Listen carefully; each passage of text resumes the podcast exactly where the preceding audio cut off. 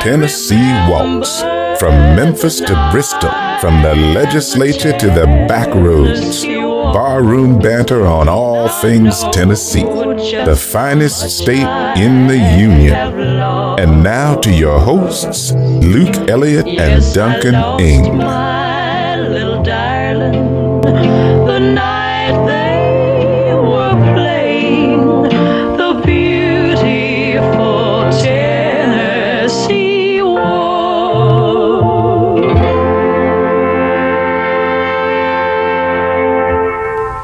Duncan, how's it going? Well, it's going pretty well for me, Luke, but it ain't going too well for my brother right about now. You know, he's over in Memphis and still with the folks. He's 16, and he went to church with my mama this morning, and he sits up there towards the front with all the other kids, which I think you and me, when we went to church and we were younger, we tried to sit at the back so we couldn't get in trouble. But anyway, he has this little fake earring that he wears because he thinks he's going to be a TikTok star because he does all this working out and such. And my mama texts him. The rule is he can't wear that in church, of course. And mama noticed that he was wearing it this morning, and she texted him and told him to take it off twice, and he wouldn't do it. So eventually, about halfway through the service, she marches up there to the front, sits behind him on the pew right behind him, and yanks that thing off and tells him he better not wear that again.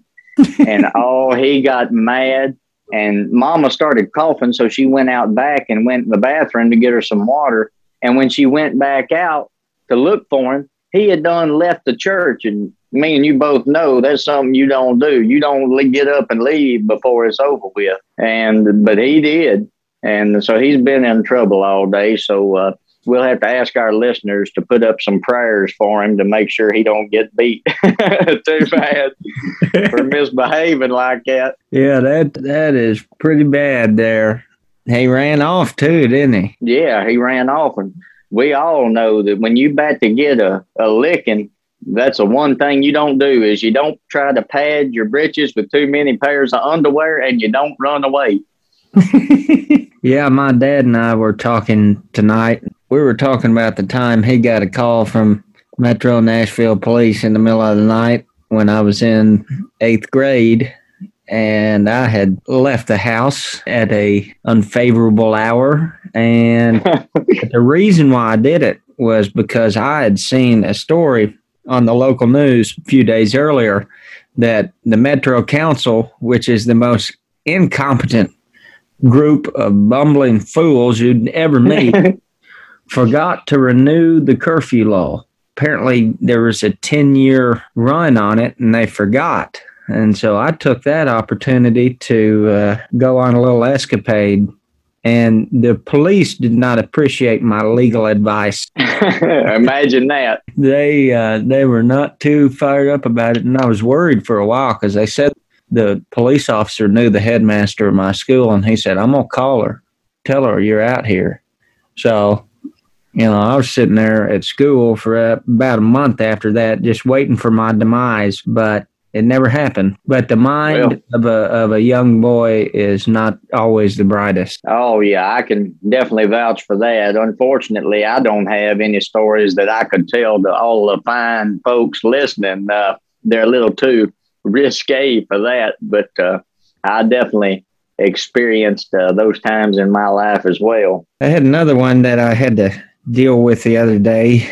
I was 18 years old, and I had gone down to Seaside, Florida, best place in America, but there was a Little John concert out in Panama City, and boy, that was a lot of fun for an 18-year-old boy.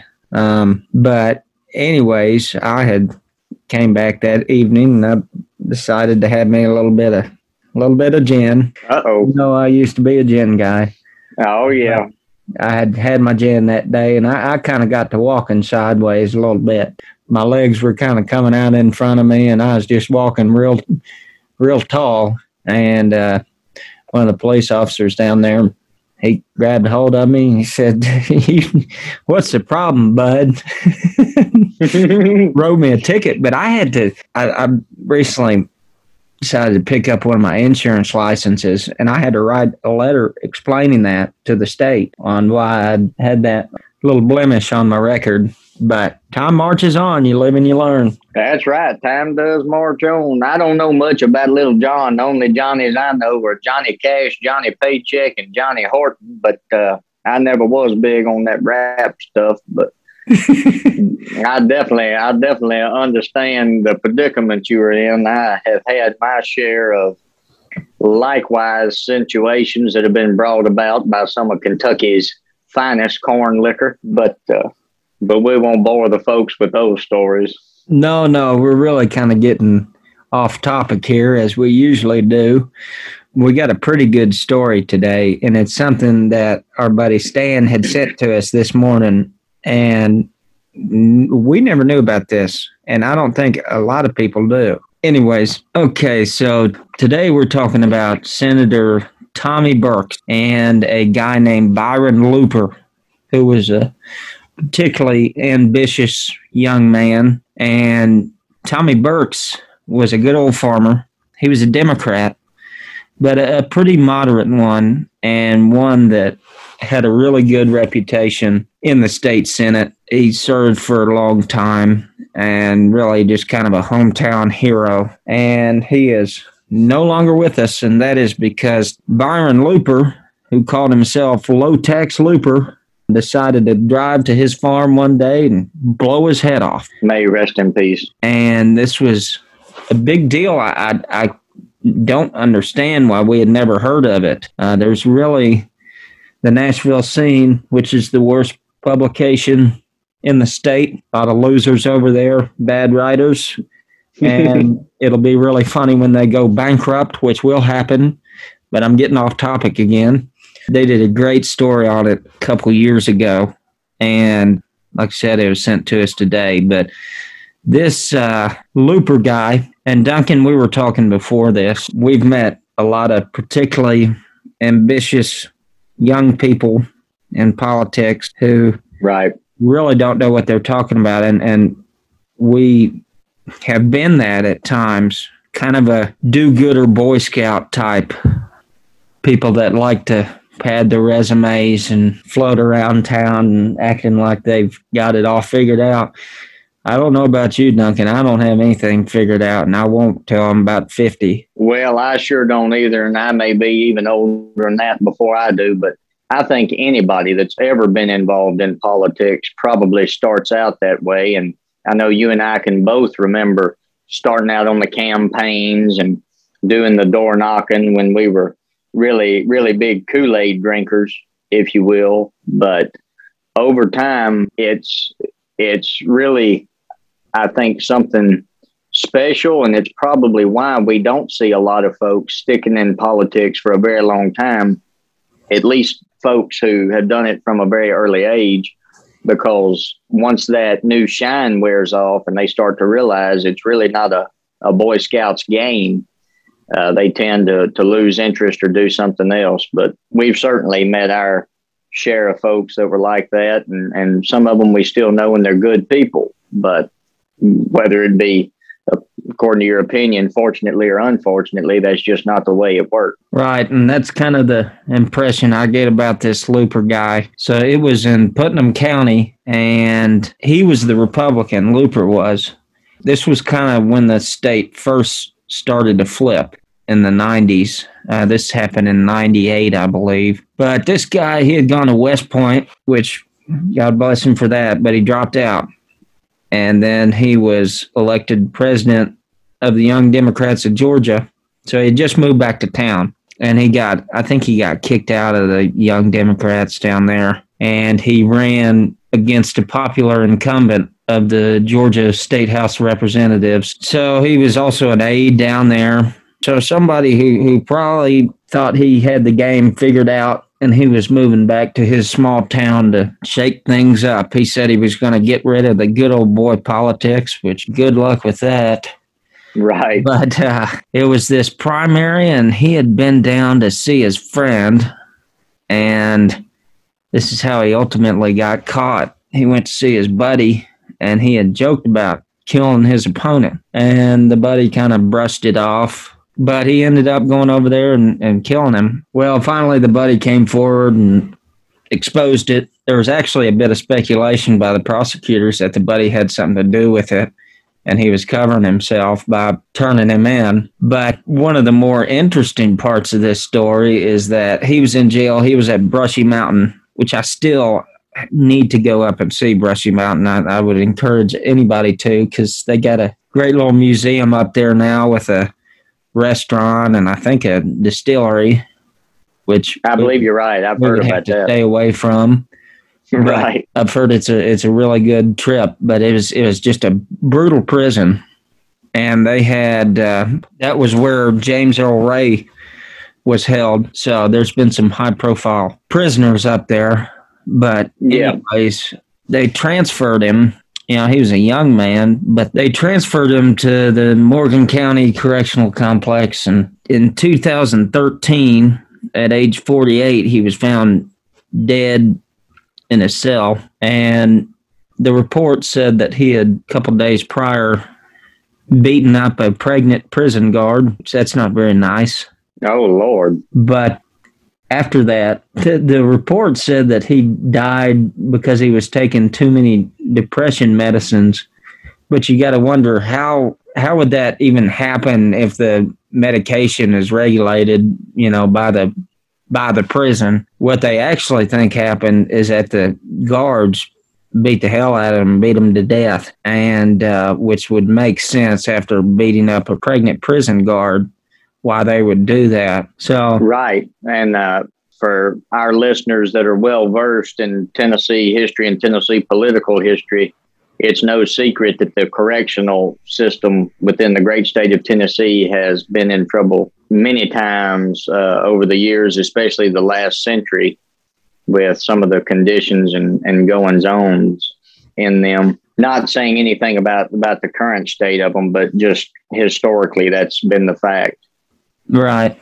And Burke's daughter, you know, the senator who had been shot, she said she wished he would have lived because he kind of got off easy by dying. That's rough. But anyways, it's just a story that I think most people our age have never even heard of.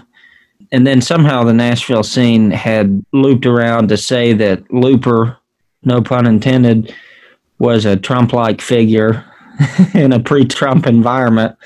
I don't really agree with that comparison, but yeah, pretty crazy story out of Putnam County. That sounds like a bit of a stretch to me, even for that particular publication. But I would say that most people do not have any idea about the crazy things that went on in Tennessee politics, and this is one of our main purposes of this podcast, is to tell these amazing and fascinating and a lot of times utterly shocking stories about things that have happened in our state. And even for people like us who know a fair bit about Tennessee political history, for us to still have no idea about this, I mean, it's just amazing, really. Yeah, and there was also an issue with getting him off of the ballot. Believe it or not, he still got 1,000 votes. They weren't able to get him off the ballot after he shot Burks. So they put his widow up, Charlotte Burks, who was a state senator up until 2014 and had a pretty good reputation, it seems like. But she was the first successful write-in candidate because, of course, she wasn't able to get on the ballot before her husband was killed. But that's kind of a cool part of the story, is that she was able to be a woman state senator in an area that probably didn't think like that at the time. That's really fascinating. And it's kind of funny that you mentioned that, because I've had, well, the people of Tennessee have experienced something like that in the last couple of years in the Shelby County area, because there was a longtime, dearly beloved state rep, Ron Lawler, who actually managed to, he had passed away just after the primary and before the general election. And he won by, I forget what the margin was, but it was an extreme margin. And I personally voted in that particular state representative election and got to cast my vote for the recently deceased Representative Lawler. So what you're saying is people were voting for a dead man. That's precisely what I'm saying. As a matter of fact, I did as well. God rest his soul, but that's pretty interesting. And that was only a couple of years ago. So it's funny how that works out sometimes with the election laws. And there's also another theme in this story about people going into rural areas and thinking it's going to be easy to win a seat, because they assume that people are stupid. And we actually saw that with Grant Starrett when he ran against Congressman Desjardins, which is a bit of a controversial figure, but I promise you he's better than Starrett. Starrett had moved from California to Murfreesboro, and he thought, Desjardins is a hick. He had some abortion scandals. He made his mistress get an abortion. Mercy. Which is a little questionable. But anyway, Starrett came in, young guy, went to Vandy Law, so he thought he was real bright. And one of his biggest campaign issues was food stamps. He kind of disingenuously said that Desjardins had voted for food stamps, even though he had just voted on the budget. It was a kind of a pork part of the bill. But what he didn't realize is that district had like the highest percentage of people on food stamps in the country. So even though those people were conservative Republicans, they didn't want to lose their food stamps. And it was a pretty good display of his arrogance and lack of preparation. I don't particularly like him, and I hope that's one. Well, I couldn't tell. That's one of those guys that you hope can stay out of Tennessee politics, which I think that's already happened. I think he's dead in the water. I actually worked on his campaign for a couple of weeks, and because it can't remember, one of my friends had put me on it, and one day I just up and left, never came back. I remember that. Yeah, so it's you got to watch out for those people, man. There's a lot of people who are good at marketing, and they have pretty good consultants, but they're just full of it. Well, that's one thing that I tip my hat to the rural people of Tennessee to. They can usually sniff those people out as quick as a Tennessee hound dog can sniff out. So I really appreciate that. And everybody knows I'm from Dyer County, and I grew up in Tennessee State House District 77. That's the 8th congressional district, a very rural area, probably one of the more rural areas in the state. And you can't. It's hard to get something over on good, hardworking country folk. Right. All right, Duncan. Well, that was a pretty good story. We'll keep looking around for more of those. I've been saying this for weeks, but we need to have people on who actually experience some of this stuff to talk, but you and I've been pretty busy, so we'll get around to that. But anyways, you tell Gunner, your brother, that he better get it in line.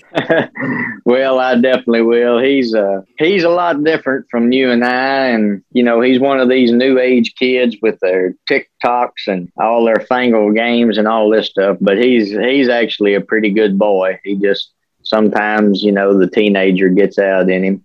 Duncan, are you on TikTok? Well, believe it or not, I do have me a TikTok. I like that thing, As sometimes that stuff's just plain funny, and I'm on one channel on there, and they just post a bunch of old Elvis videos on there, and I absolutely love it. But I would highly recommend it. I can't remember what it's called. It's Elvis Channel or Elvis Official, something like that. Shout out to them. But anyway, yeah, we will get some of these folks on here, and I'm real excited because here in a couple weeks, I've got a friend of mine from Nashville coming down, an up-and-comer in the country music business, Jody Silvers, who is a very big proponent of the old classic country like you and I listen to and have for so many years. And so I'm excited to get to spend some time with him, and maybe I can even sweet talk him into coming on next time. Well, that sounds good. All right, brother. Well, you have a good one, and take good care, and God bless all the fine folks of Tennessee. All right.